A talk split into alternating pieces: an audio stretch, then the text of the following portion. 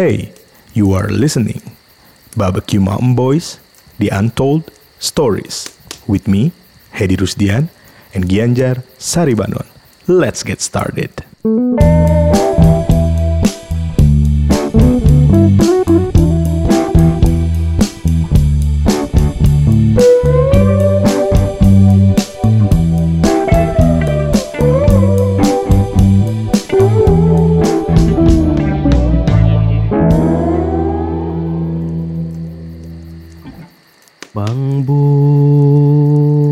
đời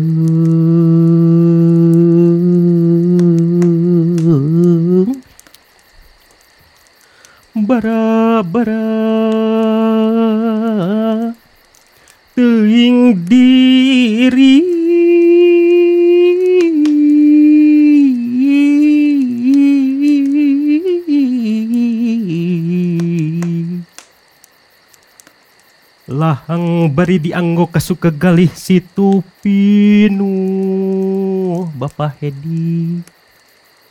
Bapak Doji. Bapak Sani. Balong Jero.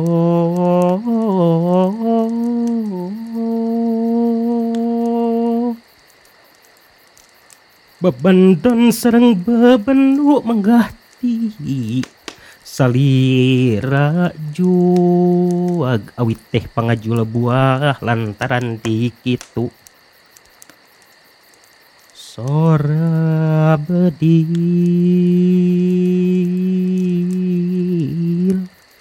Luhur miga paripaos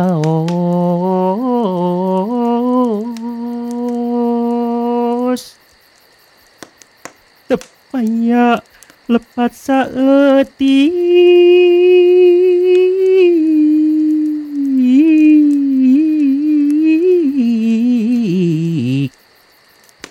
Diri abdi ka gamparan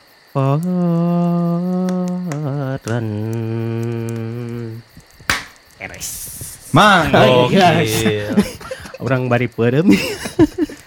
Mang, Hei, hei Ruas eh kenapa Kang Gia botak?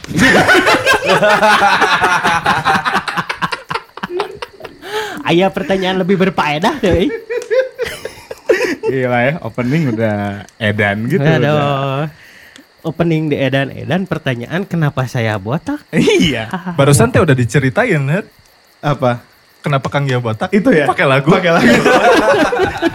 Saya botak. Nggak bisa ya nyinden. eh. Gimana mang ceritanya bisa nyinden gitu? Jadi bisa nyinen atau bisa sirah botak? Dua nah, namanya sekaliguskin. Nah, Jadi saya itu sebelum sebetulnya sebelumnya di ikut grup kesenian waktu di kuliah yang nggak pernah selesai kuliahnya teh eh di UPI Universitas Pendidikan Indonesia ada satu grup namanya Kabumi Keluarga Besar Bumi Siliwangi saya itu belajar kesenian di sana nah kebetulan waktu itu saya dapat rezeki diberangkatkan ke Afrika Selatan wah gokil. Afrika Selatan bang jauh bang Waka-waka eh, eh. Johannesburg. Johannesburg Bang. Nah, Pretoria Ah, Udah Afrika Ya. Selatan. Afrika Selatan nih Eh, dan kenapa rambut saya jadi botak jadi ceritanya pas dimulai pas mau berangkat karena saya itu Duh, cenderung sayang jadi. Pas mau berangkat itu kan eh, karena saya itu sudah tinggal eh, apa? Nunggu itu di tempat pemberangkatan di di di grup itu. Eh, pagi-pagi itu kan sebelum berangkat itu mandi dulu ya. Pas mau mandi, sudah eh, mandi sabun nggak ada di kamar mandi teh. Sampo juga nggak ada. Sampai akhirnya saya teh nggak gorowok. Minta sampo, euy. Yang dikeluarkan itu tangan aja. Oh, di luar itu udah ba- banyak orang langsung dikasih. Ya Kang, tapi nggak ada yang cair. cair. Adanya yang serbuk. cenah. Waktu itu memang ada sampo yang serbuk ya. Merek Tanco itu yang juga. udah langsung karena waktunya udah sebentar lagi, ambil langsung di.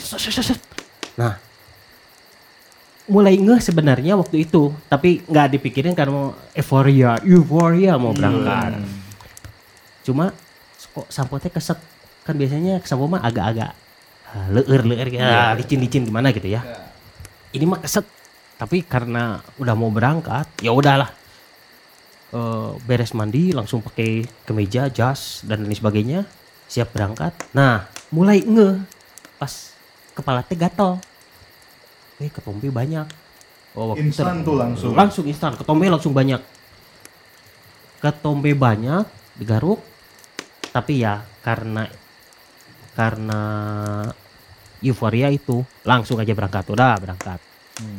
22 jam perjalanan. Di pesawat eh, transit di Hong Kong ke Afrika Selatan 22 jam perjalanan. Sampai saya teh karena saya emang nggak biasa pakai sepatu dilepas sepatu terus sila. Hmm. Pas turun di Afrika Selatan bengkak kaki. Ya, ya. di bandara itu nggak pakai sepatu dong udah nggak masuk. Hmm. jalan teh. Karena bengkak ya kebanyakan duduk. dijemput pakai mobil bagus juga nggak pakai sepatu waktu itu. Iya, iya, iya. dijingjing ya. Pusing kepala itu gatel masuk hotel. Yang pertama dilakukan kan enak mandi air panas Betul, setelah perjalanan Oh, panjang. perjalanan panjang malam di pesawat pagi-pagi sampai ke sana sekitar jam 10 Berapa jam tuh, Mang, perjalanan? 22 22 jam. 20 deh. Oke. 18-nya di pesawatnya aja 18. Langsung nyalain air panas, langsung mandi. Bros. Nah, di situ momennya. Pas diusap itu sampai sekarang inget. Inget rasa itu. Rak. Hah? Pas lihat ke bawah kan kita mandi di atas di bathtub itu ya. Iya. Bathtub itu sampai nyocok bahasa Sundanya apa nyocok itu Eh, kesumbat. kesumbat. Sama sumbat Sumbat. sama rambut, Mang. Biasanya yang yang nyumbat bukan rambut ya. Kesumbat sama rambut. Ah udah nggak nggak belum ngomong. Set. Ah, Udah. Aduh, rontok banyak nih. Iya. Tapi banyaknya itu sampai kesumbat, bener-bener kesumbat. Pas beres mandi kan langsung ke kaca ya lihat. Itu si kepala itu kulitnya itu langsung keliat. Wah, langsung teriak tuh. Wah. Wajeng! Nah, gitu. Itu manggil gondrong apa gimana, Mang? Eh, waktu itu ya nggak gondrong-gondrong banget ya. Maksudnya kayak mangsani gitulah. Adaan. adaan tebal tebal karena pakai ikat itu iya, iya. eh, bagus Eh, karena kita kan biasa pakai ikat Hmm. cuma pas langsung lihat ke kaca langsung kelihatan kulitnya itu carang gitu lemas itu langsung sampai waktu itu teriak sampai si senior senior yang lain itu datang ayo non Gi, ayo non Gi." yang ikut teriak juga sih sebenarnya senior senior yang cewek mungkin karena mereka memperhatikan ke penampilan ya Ah, iya iya iya iya. iya. Wah, ih kunaon. Wah, nggak jadi ngeceng. Ah, nggak jadi ngeceng saya. Aduh, buuk. Dan pulang dari Afrika waktu itu ya, lewat aja lah, nggak ada eh, cerita di Ah. Afrikanya. Pulang dari Afrika itu langsung sampai sekarang itu ya cukur habis. Jadi sudah sekian. numbuh lagi, Mang. Nggak numbuh lagi. Berarti eh kenapa kok apa yang terjadi kenapa sampai rambutnya rontok itu Ya, berarti nah. gara-gara apanya? Setelah setelah itu eh tadinya sih sebenarnya nggak ngeh juga karena di dalam tanda petik dijahilin ya. Cuma setelah beberapa lama kemudian ada selentingan. Mang, yakin waktu eh, sampoan teh ku, sam- ku sampo. Wah, itu langsung Oh, duk, duk, duk, duk. Jangan, Baru jangan. baru ada Jangan, ini ya, jangan. Lalu di, feelingnya. di eh, apa? Diselidiki lah Hmm. dari obrolan-obrolan ternyata waktu sampo waktu itu bukan sampo, rinso. Goblok eh bukan babaturan. Sampai Jahilnya sekarang nggak orangnya ha, tahu sih, cuma ya malas ngomong juga lah. Botak nggak dia sekarang? Kayaknya tahu sih sekarang karena yang ngomong itu eh, ya yang ngasih itu tahu dan itu eh, rinso katanya. Buset. Gelo. Dan dari sejak saat itu saya ngeprank Mang, walaupun Mang Doji nggak suka sama yang ngeprank, tapi saya gelo langsung datang autan ke saya di kasihan ya eh, balsem. Dalam autan ya. Autan keluarkan isi balsem saya. Eh, mau butuh autan, pike. Dibalas. Balas. Pas mau mandi eh, si bak mandinya di kesian sampo slot kata bak mandi. Pas mau mandi teh, wah, beli. Balsam lagi. Tapi kalau waktu itu Mang Gia Seperti udah mengenal itu. bikin konten YouTube kayaknya terkenal ya maksudnya itu Terkenal. prank Temennya yang jahil yang terkenal. Di prank deh saya. Pranknya mengalahkan prank yang lain. Iya, Tapi by the itu. way, waktu Kang Gia ke Afrika Selatan itu tuh dalam rangka apa sih, Mang? Ngapain di Afrika Selatan? Nabuh. Nabe. Nabuh. Ya jadi waktu ke Afrika Selatan itu saya itu ditugaskan untuk menjadi penari waktu itu. Oh, penari. Menjadi penari, menjadi Twerk, pemain. twerking gitu, twerking. Tuh. menjadi penari kita. Lalu menjadi perut eh, nggak perut bujur. main angklung. Lalu ya main-main seperti itulah. Berarti nabeh nabeh kendang berarti. Eh, kalau waktu ke Afrika itu saya nggak belum Belum. Ma- maksudnya kebetulan nggak dapat kendang Hmm, jadi hmm, dapatnya hmm, waktu hmm, itu hmm. eh, angklung saja sama eh tari itu dalam rangka mewakili Indonesia kah atau? Ya Apa pada- mewakili Atau Akademi spesifik. Fantasi Indonesia? Master siapa jadi ya wak- waktu itu ditugaskan mewakili eh, universitas eh, ya pada dasarnya mewakili Indonesia juga ya. Bangga mang. Saya waktu itu bangga. Jadi seperti itu. Eh nah eh jadi pohon Terus eh, apa pas pas Kang Gia ke Afrika Selatan tuh berarti eh, pen pentas tuh cuma di Johannesburg aja. waktu waktu itu nggak ada di beberapa negara. Eh beberapa negara. Mexico, beberapa Touring. beberapa kota. Ah. tapi emang kotanya teh jauh-jauh ya. Jadi waktu itu saya sama sekali belum pernah mengalami. Dan waktu itu pertama kalinya mengalami jalan di jalanan yang eh, pakai bis di jalanan yang tiga jam itu lurus. Hmm. nggak ada tikungan. Benar-benar nggak ada tikungan. Jadi ada tanyakan jauh lalu turun lagi. Tanyakan lagi jauh turun lagi. Nyampe-nyampe di Cibiru. nyampe dekat. Ya ketemu tikungan itu perempatan nanti lurus lagi. Dan ternyata pas sekarang-sekarang sih dilihat di Google Map eh, emang kayak gitu ya jalannya tuh lurusnya benar-benar lurus aja jadi kalau dari Johannesburg ke eh, Cape Town Ya. Oh, Cape Town 12. sih pingin banget ke Cape Town. pengen sumpah ya akhir-akhir Ya kan? Eh. Afrika Selatan. Pengen, kan ada itu kan kalau di yang Afrika tebing Selatan itu ya sama di Cape Town tuh nggak tahu di Cape Town nggak tahu semuanya ya. Nggak tahu di semuanya kan mereka punya lifestyle barbekyuan juga kan. oh iya Bra, bra apa bra, brai, Ah, bra, ya mbak brai. ditulisnya B R A A A I kan, Brai. brai. Jadi ya salah satu cerita berbekiwan juga pernah kayak gitu. Jadi waktu itu kita dijamu oleh eh, keduta besar. Eh, per- per- Bukan sama Ayu. Bang. Ayu jamu. Hai. Ayo jamu. Nah, pas waktu datang itu pertanyaannya itu, oke mau yang bahasa Inggris waktu itu. Hmm, Nah, excuse me, eh, eh, setengah kilo atau seperempat kilo? Eh 300 gram. Jadi pilihannya itu hanya 500 sama 300 gram. Karena kita sebagai orang Indonesia takut kebeakan ke kehabisan pesanlah setengah kilo. Apa itu teman? daging. Oh. terus termasuk yang cewek-ceweknya juga pesan setengah kilo setengah Go. kilo setengah kilo. Seorang setengah kilo. Seorang setengah kilo. mantep. Pas datang itu nggak ada yang habis. Ternyata yang datang cuma nasi setengah kilo. setengah kilo di Afrika makan nasi bener-bener dagingnya itu setengah kiloan Hmm. setengah kiloan dan waktu itu pertama kalinya seumur hidup makan daging mesti setengah kilo habis iya sih emang. Ah, Gila ya gila makan dagingnya di sana. Melimpah sih kayaknya ya. Nah, nggak tahu juga ya. Melimpah. Afrika Selatan. tapi lu balapan sama cita nangkepnya balapan Tapi sama itu kalau mau kalau mau makan dapatnya lama, Das. Diburu dulu. balapan sama cita jadi itu sih eh, kalau cerita Terus barbeque-nya kalau kalau selama perjalanan Kang Gia nih, eh, apakah perjalanan seni ya berarti ya perjalanan seni tuh apakah hanya ke Afrika Selatan aja atau pernah ke negara lain, Mang?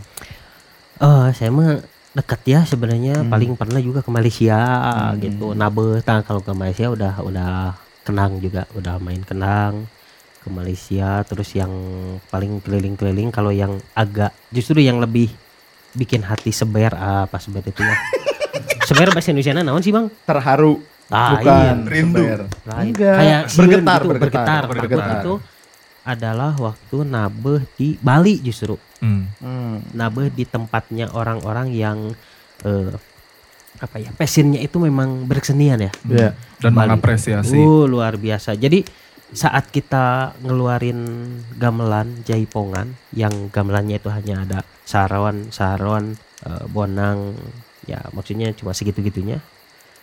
Kita simpan, lalu lihat ke pinggirnya itu ada gamelan Bali yang luar biasa setnya. Aduh, eh, ngeper. Takut kita tuh kayak segan we jadi mau main teh Nah, tapi lancar kan waktu di Bali. lancar alhamdulillah lancar tapi ya gimana ya saat kita berlatih kita merasa kita udah paling pang aingna paling gue saat kita berlatih saat kita melihat orang lain eh saya tidak rasakan itu saat main di Afrika saat tidak merasakan itu saat main di Malaysia tapi saya rasakan itu saat main di Bali Hmm. Ternyata di atas langit anjing. masih ada langit. kayak awan eh Ya. Berarti kalau apa namanya dengan segala pengalaman Kang Gia gitu ya, eh, setuju nggak sih kalau misalnya Kang Gia eh, bilang dengan eh, perjalanan Kang Gia ini ya, dengan traveling, dengan keliling ke mana, main yang jauh, itu tuh membentuk kepribadian Kang Gia yang lebih, kalau menurut saya sih Kang Gia genuine banget sih. maksudnya Kang Gia genuine banget. masalahnya Apakah biasanya kalau ngomong genuine Spare part. spare part sih? Nah, ya ya ya ya ya kan maksudnya Kang Gia punya pendapat yang sama gak sih dengan pendapat saya gitu ya ya ya ngerti ngerti ngerti. bahwa dengan Kang Gia eh, perjalanan Kang Gia ini tuh itu salah itu salah satu yang Ya. membentuk Kang Gia hari ini Jadi setiap perjalanan manusia adalah pembelajaran. Ya, setiap perjalanan manusia adalah pembelajar. Eh saat saat kita pergi yang tadi itu ya, saat kita merasa bahwa diri kita lebih segalanya dalam satu lingkungan, terus kita bertemu dengan lingkungan lain yang ternyata lebih segala macamnya. Waktu itu di Bali itu mulai dari perform mereka lebih. Eh, dilihat dari jumlah tim pun mereka lebih. Dilihat dari kedisiplinan mereka luar biasa. Dan yang lebih eh, membuat saya sakit hatinya itu adalah mereka melakukannya bukan saat mau pentas tapi mereka sedang latihan bahkan saat latihan pun mereka Totalitas. luar biasa. Jadi akhirnya eh, setiap kita ber- ber- berlangkah, setiap kita berjalan, eh, kita belajar, kita ikro, kita membaca dan kita belajar bahwa kita itu nggak ada apa-apanya dibandingkan eh, dunia ini, dibandingkan peradaban ini kita itu nggak ada apa-apanya. Saat kita bicara tentang barbecue mountain boys yang barbekyuannya menurut orang lain eh, wow, Pak Hedi harus ngabisin setengah kilo daging yang dibakar dak liar. iya Sementara orang itu mah mereka mah biasa aja iya gitu. Eh, hal-hal seperti itu saat kita bilang oh sapi eh, apa bahan bakan eh, bahan daging kita itu daging paling baik di Afrika itu ba- lebih banyak jenis dagingnya. Mau mencit apa gitu di sana. Mau- tapi harus jadi jadi saat saat ingin lebih lebih membuka wawasan mainlah lebih jauh. In term positif ya. Ya. Dalam dalam dalam artian positif mainlah lebih jauh mainlah lebih eh eh, lama lebih jauh eh, supaya kita itu wawasannya terbuka. Ya. Supaya setuju nggak dos? Setuju banget. Walaupun gua mainnya nggak sejauh Manggia ya. iya ya Eh, iya jadi Jauh lah kalau sama Manggia mah. Allah Nah tapi kalau misalkan ngomongin main jauh-jauhan nih, ya ya ya ya, ya. sebenarnya gue juga penasaran sama Hedi nih. Hmm. Hedi kan mainnya eh, lumayan jauh nih, cie. dan lebih lama sebenarnya kalau sama lebih. siapa ya?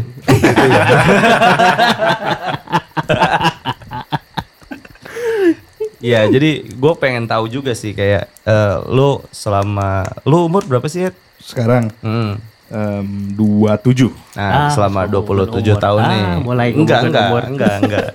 Selama 27 tahun nih minus zaman lu sekolah berarti kan lu sekolah pasti nggak ke mana-mana lah, ya kan? Iya. Nah minus zaman lu sekolah, lu udah pernah ke mana dan ngapain aja sih? Sebelum kita ketemu deh, Hmm. sebelum jadi barbecue mountain boys ini. Hah. sebenarnya apa ya kayak kalau yang akhirnya gue pelajarin sih ternyata ada benernya gitu ketika orang tua kita bilang bahwa eh, main yang jauh gitu. Tapi in term of positif ya. Iya. karena ya banyak juga teman-teman kita yang tersesat. Mainnya kejauhan. Nggak balik lagi. Nggak tahu mau jemputnya di mana ya.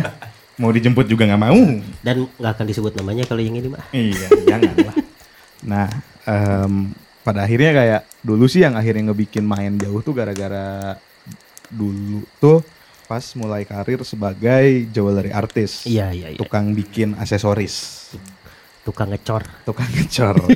tukang bikin aksesoris yang di mana setuju banget sih bahwa eh, dengan dengan kita main yang jauh dan menyerap kalau kalau gue sih sebenarnya bukan tipikal orang yang baca Hmm. baca memang hanya yang ada visualnya Hmm. dan lagi butuhnya aja apa ya kan Iya iya iya. cuman yang dipelajari kalau gua tuh ternyata tipikal yang menyerap menyerap sekitar Hmm. jadi benar berkumpullah dengan orang-orang soleh ah, soleh Benar, soleh benar, benar, benar, benar, benar, benar. Si soleh. jadi eh eh, Solehah enggak? soleh pingin sih Asik. eh, ketika eh dulu tuh memang waktu SMA tuh nggak tahu ya memang udah nasi udah jalannya aja kayak nggak nggak pernah mau nongkrong gitu ya. Nongkrong ya sebenarnya nongkrong bagus cuman in term of positif gitu. Cuman untungnya nggak kejeblos ke nongkrong yang nggak bener gitu kan. Pada akhirnya ya diterusin eh diterusin sampai ke pekerjaan. Ya. dan dulu sih sebenarnya yang paling kerasa banget tuh waktu di Jepang kan. Hmm. di Jepang kan eh, apa sering bolak balik Ya. gitu ya. Pernah tinggal agak lama juga gitu kan. Em, banyak pelajaran yang apa ya yang gua ambil tuh sebenarnya yang paling utamanya adalah kedisiplinan Ya. terus eh, cara menghargai orang Cara menghargai. di atas langit masih ada langit Iya. Setuju. dan eh, bagaimana caranya kita bertanggung jawab atas masa depan kita Hmm. Karena waktu di Jepang saya sendiri, tidak ada yang membantu dan Luar biasa. dan- Luar biasa. Dan kita harus adaptif kan, Ya. harus adaptif karena orang Jepang tuh eh, mereka nggak peduli Hmm. dengan, ya nggak tahu sih sebenarnya kalau yang gua tangkap, correct me if I'm wrong, Nice. ketika gua tinggal di sana, eh, cemiu, ketika gua gua banyak banyak di sana, ya banyak berkegiatan di sana, kesulitan yang paling pertama adalah mencari teman. Hmm. gitu mencari teman dan circle kalau di sini mah ya kita satu kehidupan aja punya banyak tongkrongan Iya iya. kalau di Jepang agak sulit gitu untuk untuk bisa seperti itu gitu karena eh, Karena orangnya private kah atau Iya. karena gak ada warung terus gak bisa nah itu sebatang? benar benar ada benar benar ya? benar Iya nggak perbedaan yang paling ketara antara Jepang dan Indonesia adalah penongkrongan. nggak ada tongkrongan man nggak ada warung kan kalau Iya, waktu iya, kita SMA kan nama nama warung aja jadi tempat tongkrongan Eh, eh. warneng warjo ya kan Iya iya. di Jepang mah nggak ada yang nongkrong Dynasty of Warungers. Nah, nggak ada yang jongkok-jongkok sambil ngerokok, beli kopi sasetan gitu kan. Nggak ada. Semua di sana produktif gitu. Karena kalau nggak produktif, ya kemungkinan kalian tidak bisa hidup. Iya iya. iya. Sebenarnya kita di Indonesia tuh diuntungkan sih, karena semuanya serba homey, Se- semuanya serba nyaman. Iya. Kadang akhirnya kita dilema kan, eh dilema apa? Akhirnya kita Di bukan Lembang. dilema, di Lembang. akhirnya ya kita apa? Zona nyaman Ya. ngerasa kayak ah aman semuanya aman padahal Iya. kalau pas eh, pengalaman yang gua ambil di sana kalau kita nggak gerak kalau Mhm. kita nggak terus kreatif ya ada kemungkinan ya kita nggak akan punya masa depan dan Iya, kalau iya. nggak punya masa depan berarti nggak punya kehidupan yang baik Mhm. kalau nggak punya kehidupan yang baik ya udah goodbye Mhm. gitu kan Dan jadi dibawa ke Indonesia. Iya, akhirnya- Gitu ya. akhirnya itu yang membentuk kan Iya. membentuk mental Mhm. ya mental sih akhirnya yang kebentuk gitu maksudnya pelajaran yang terpenting dari traveling gitu ya Ya. dari traveling sebenarnya akhirnya ngebentuk mental sih mang Ya. karena kalau masalah pinter mah relatif ya, Ya. jago mah relatif gitu ya Eh, pinter dan jago mah kita bisa mengasah Bisa diasah ya. Bisa diasah. Bisa dipelajari. bisa dipelajari pingin jago ngebon Mhm. pingin jago bikin layangan Ya, tinggal buka YouTube. tinggal buka YouTube Iya. gitu nah cuman kalau eh, pingin jago mental kayaknya nggak ada ya Bisa, harus ikutan mental-mental. nah harus ikutan ini dulu uji nyali ya kalau nggak uka uka bala uka. mental sih mang. Akhirnya yang yang yang yang yang kebentuk adalah mental dan semua orang yang di sana tuh benar-benar leken bahasa Sundanya gitu. Jadi benar-benar menghargai proses Iya. terus benar-benar bikin produk tuh pakai soul. Jadi ya saya bersyukur sih ketemu sama kalian semua di sini yang yang punya soulnya teh sama gitu. Satipe. satipe Cie. ya kan? Sun dulu. gitu sih. Jadi ya eh, akhirnya ya mental dan satu lagi yang paling penting adalah adaptif dari eh, terhadap semua kondisi. Karena saya benar-benar sendiri gitu. Iya, iya, iya. dulu di Jepang eh, ada yang nolongin satu sahabat saya namanya Ahmad Toshiaki. Hmm, Nah, oh iya ya, si Pak Ahmad si pernah dikenalin. Ahmad Ah. gitu kan Ahmad juga partner kita di kebun Hmm. di Saux Farm gitu dan dia kalau dia kayak Pak Guru Hmm. Jadi cuman ngajarin basic, sisanya kamu harus cari sendiri karena dia juga sibuk kan, Iya. sibuk kerja gitu di Jepang. Jadi ya udah eh, akhirnya harus bisa adaptif dengan kondisi apa pun dengan orang-orang apa pun gitu ya. Dibilang so asik ya so asik. Mhm. Cuman pada akhirnya oh belajar juga ya. Ternyata pas dibawa ke Indonesia ketika kita punya mental atau punya eh, jiwa yang adaptif, Iya. Kita bisa gaul dengan siapa saja. Kita bisa di tongkrongan A kita bisa nyambung, tongkrongan B kita bisa nyambung, Tongkrongan dede-dede. tongkrongan dede-dede juga bisa nyambung. Gitu sih, Dos. Mantap, Iya. mantap, mantap. Kalau Pak Dozi, Ya itu sih sebenarnya kalau pengalaman keluar nagrek. Eh kita sudah ke Jepang. iya. iya, Kalau pengalaman keluar nagrek justru emang saya pertama kali diajak justru dari Hedi. Dulu kan waktu sebelum kenal Hedi di Barbecue Mountain Boys, waktu dia masih ada jadi pria-pria seram itulah. oh iya ya. Waktu dia, saya tahu Hedi tapi cuman sebatas oh iya nih dia pria yang sangat seram dan berotot badannya. Iya. Iya. nah, tapi akhirnya berkesempatan untuk kenal dan eh, waktu itu diajak ke Jepang. Masih jadi presiden waktu itu ya. Ah, ah, waktu itu Belum jadi jadi presiden. Sekarang jadi ketua sekte. nah, saya tuh berkesempatan untuk diajak ke Jepang sama Edi juga waktu itu karena dia lagi ada pameran kan. Nah, iya. Ada pameran di Jepang terus eh, nah kenal dari Barbecue Mountain Boys akhirnya saya diajak.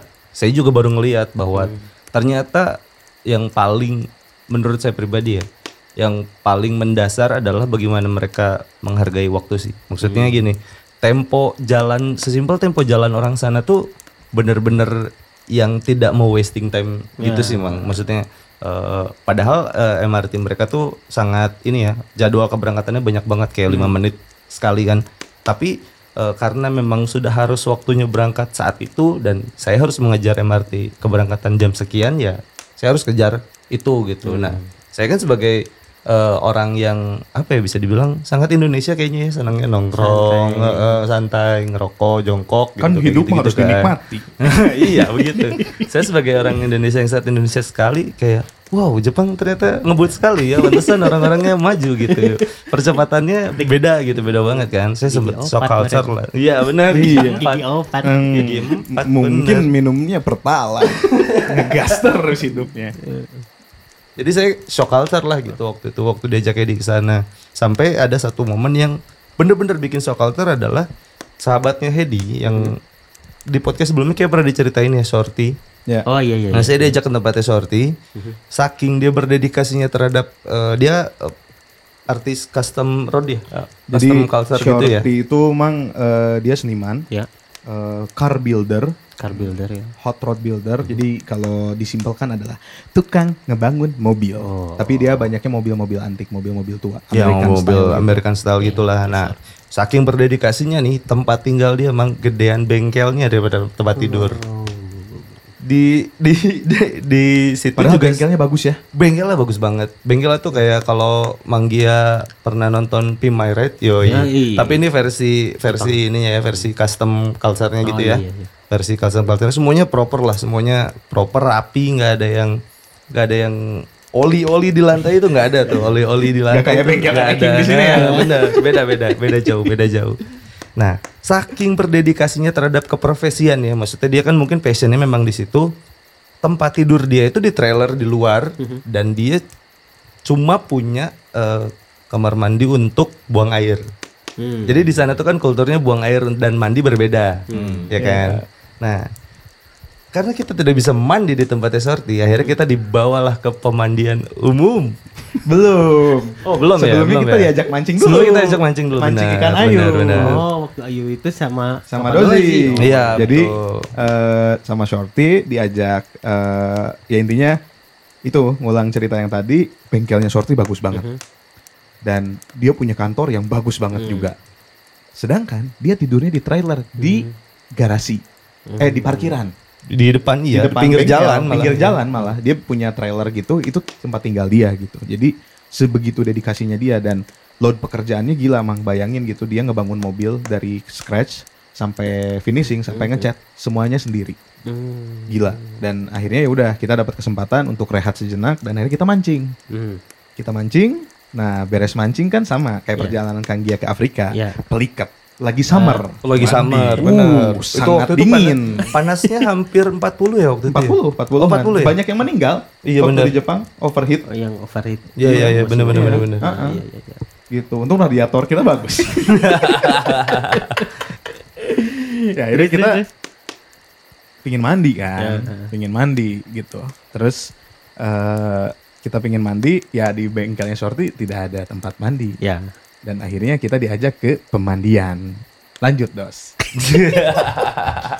Jadi diajak ke pemandian umum gitu lah, Mang. Tapi eh, karena memang eh, di dekat situ ada pemandian umum yang tidak apa ya, bisa dibilang tidak terlalu untuk umum ya kayak private onsen gitu nggak sih kayak ya kan? Oh, onsen. Eh, Ah, air panas. Air panas. Air panas, Pemandian ada air panas. tempat rendemannya sama ada showernya. Ah, tapi yang private gitulah nggak yang semua barengan banget. Nah, di situlah saya juga culture yang kedua.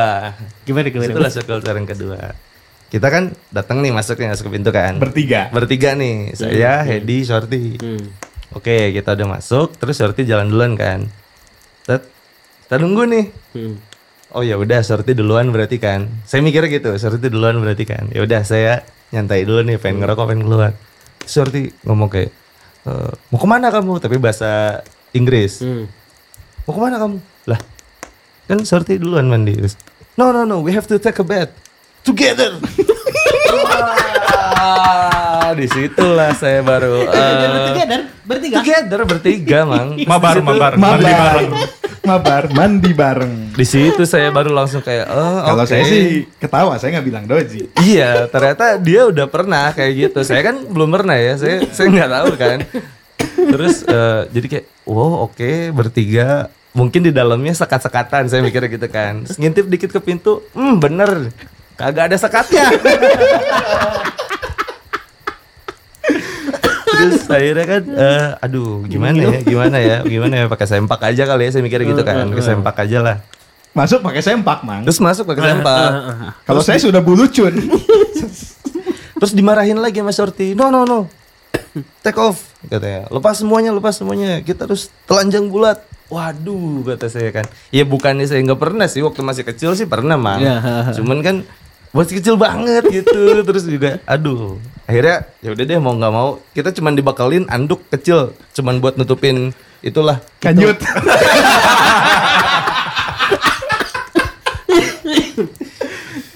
cuman buat itu dan buat gosok badan gitu. Akhirnya kan ya udah di situlah pengalaman pertama saya melihat pantat orang Jepang dan pantat partner saya si Hedi itu di situ.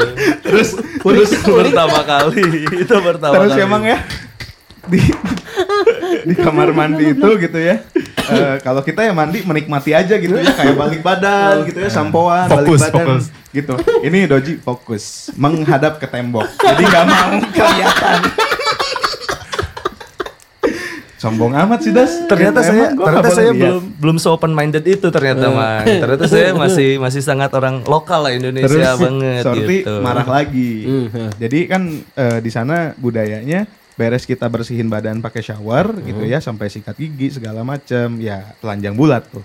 Nah di situ ada keharusan kalau kita harus rendeman. Hmm. Nah rendeman pun ya sama nggak pakai baju, Hmm. ya kan. Nah itu kita harus rendeman bareng satu bathtub yang agak gede gitulah, Hmm, bathtub gede gitu. Nah ya kalau saya mau udah ngerti kan. Nah sorti masuk duluan nyemplung nyemplung tidak pakai apa-apa. Hmm. Nah, eh, mengembang mengembang terus Pisang eh, rebus. kayak itu mang.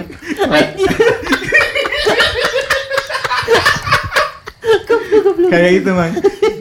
Eh, apa? Kelereng karet yang dimasukin. Yang dimasukin ke minyak tanah. Mengembang. Ngembang.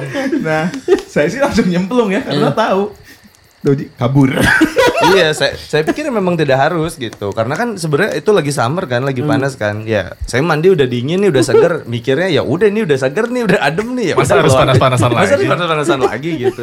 Terus ternyata dimarahin kan, tapi udah saya kabur aja keluar, pakai baju langsung kabur keluar. dimarahin ya harusnya kita rendeman dulu bertiga gitu Shock culture ya. Shock Iya, shock culture. culture banget. Karena saya saya sendiri kan nggak nggak yang Jepang edik lah maksudnya nggak nggak mempelajari dulu di Jepang seperti apa kayak gimana. Ya berangkat berangkat aja orang namanya keluar negeri. berangkat berangkat aja gitu senang-senang aja gitu. Ternyata di sana oh gini. Akhirnya itu sih ternyata fungsinya fungsinya ya tadi yang Hedi bilang tuh bener banget. Gimana kita ngerespek orang, gimana kita apa ngetrit orang dengan baik tuh akan membawa kita ke mana tuh justru jadi terbuka luas gitu.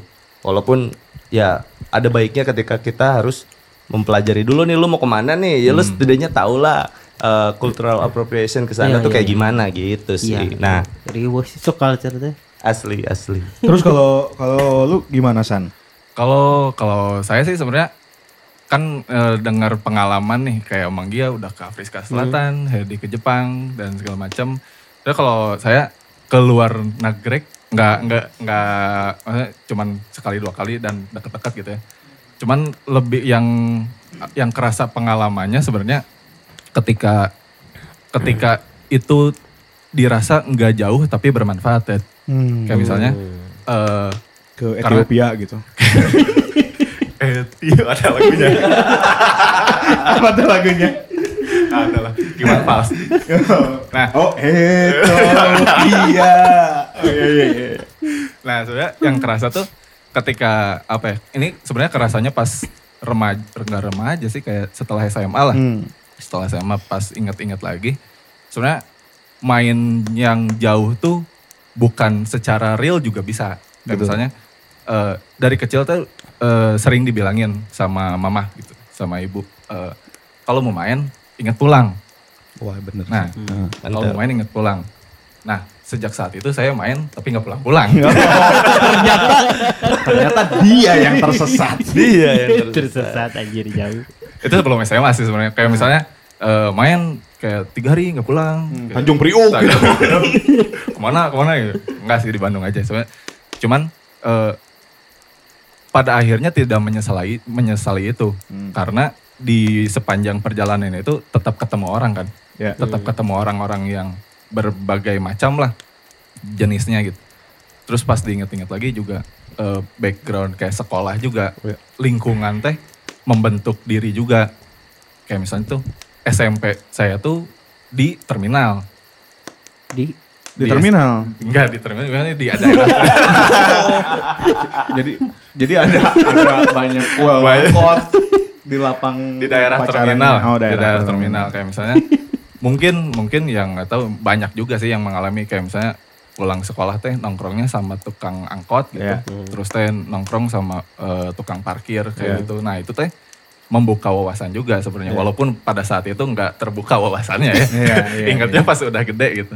Cuman eh, diingat-ingat lagi teh banyak banget pelajaran yang bisa diambil ketika kita bertemu banyak orang. Benar. Hmm. Mau itu backgroundnya dari yang apa ya apa pun sih sebenarnya yang eh, mengalami hidup di jalan lah banyaknya. Kalau saya sih sebenarnya kalau diingat-ingat lagi banyak ketemu yang kayak gitu. hmm. Jadi eh, banyak perjalanan eh, banyak pengalaman yang di mana ngedengerin orang tuh bisa membuat kita mikir juga gitu. Kayak misalnya teh pengalaman siapa eh, tukang angkot dengan segala hiruk pikuk eh, konflik di dalam perjalanan hidupnya gitu ya. Itu teh jadi cerita untuk saya merefleksikan lagi gitu. Hmm. Tapi lu sempet tahu nggak kenapa tukang angkot tuh sering ngeludah ke jalan? Diceritain nggak kenapa? Enggak ya? Enggak juga sih. Oh, enggak Cuman juga, yang iya. tahu tangannya hitam sebelah. Benar. Kejemur. Iya, pantesan ya tukang angkot tuh suka beli itu long sleeve tato. iya betul. Gak mau sebelah hitam. Ternyata itu ya. Itu sih maksudnya. kayak sebenarnya kalau main jauh main jauh sebenarnya iya juga sih benar. Cuman satu yang paling diingat sih itu sih pesan mama sih. Kalau mau main jauh ya ingat pulang. Iya. Gitu sih. Karena semua juga balik lagi ke rumah masing-masing sih. Iya. Ketika kita mau main jauh pulang lama juga harusnya sih ingat rumah ya. Iya, iya, iya. Gitu. Iya sih benar karena ya Lebih baik di sini. Asik. Rumah kita sendiri. Oh gitu. Halo Ahmad Albar.